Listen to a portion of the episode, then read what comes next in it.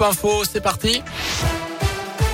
On commence par vos conditions de circulation dans la région. Ça roule bien autour de Clermont, de Saint-Etienne ou encore de Bourg-en-Bresse. Quelques ralentissements aux différentes entrées de Lyon, notamment sur la 47 à hauteur de Givors depuis la Loire jusqu'au nœud de Ternay.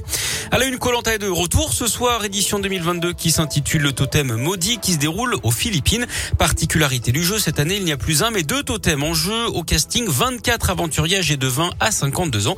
Parmi eux, Bastien et Seta, originaire du Rhône et Jean-Charles, un Ligérien de 40 ans.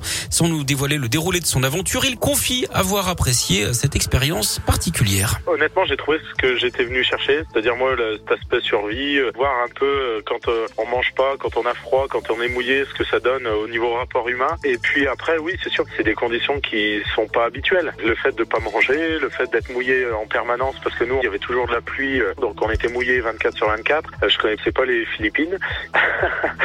Alors, le lieu sur lequel on était, c'était paradisiaque. Mais après, on est sur une île, on est paumé. Donc, euh, j'ai pas vu grand chose des Philippines en fin de compte. Hein. J'ai vu un petit bout de terre et un petit bout de mer. Voilà, en résumé.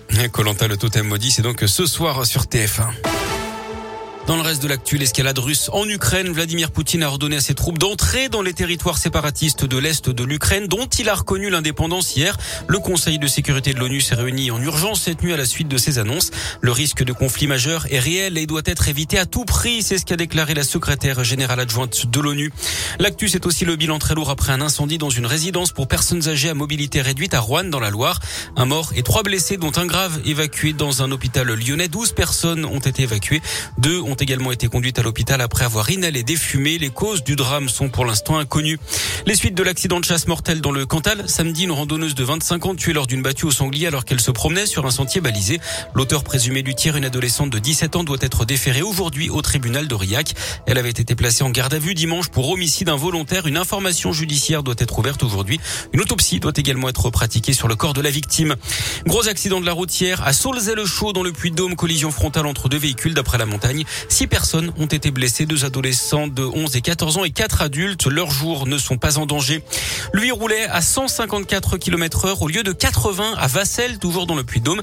Un chauffard a été intercepté par les gendarmes de Clermont-Ferrand au volant de son Audi. Son permis lui a été retiré. Le véhicule a terminé à la fourrière pour une semaine.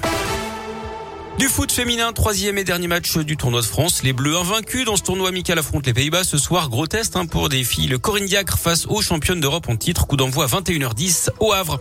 Et puis chez les garçons, place à la Ligue des Champions, huitième de finale, de finale. Allez, Lille est à Londres ce soir pour y affronter Chelsea, tenant du titre de la compétition.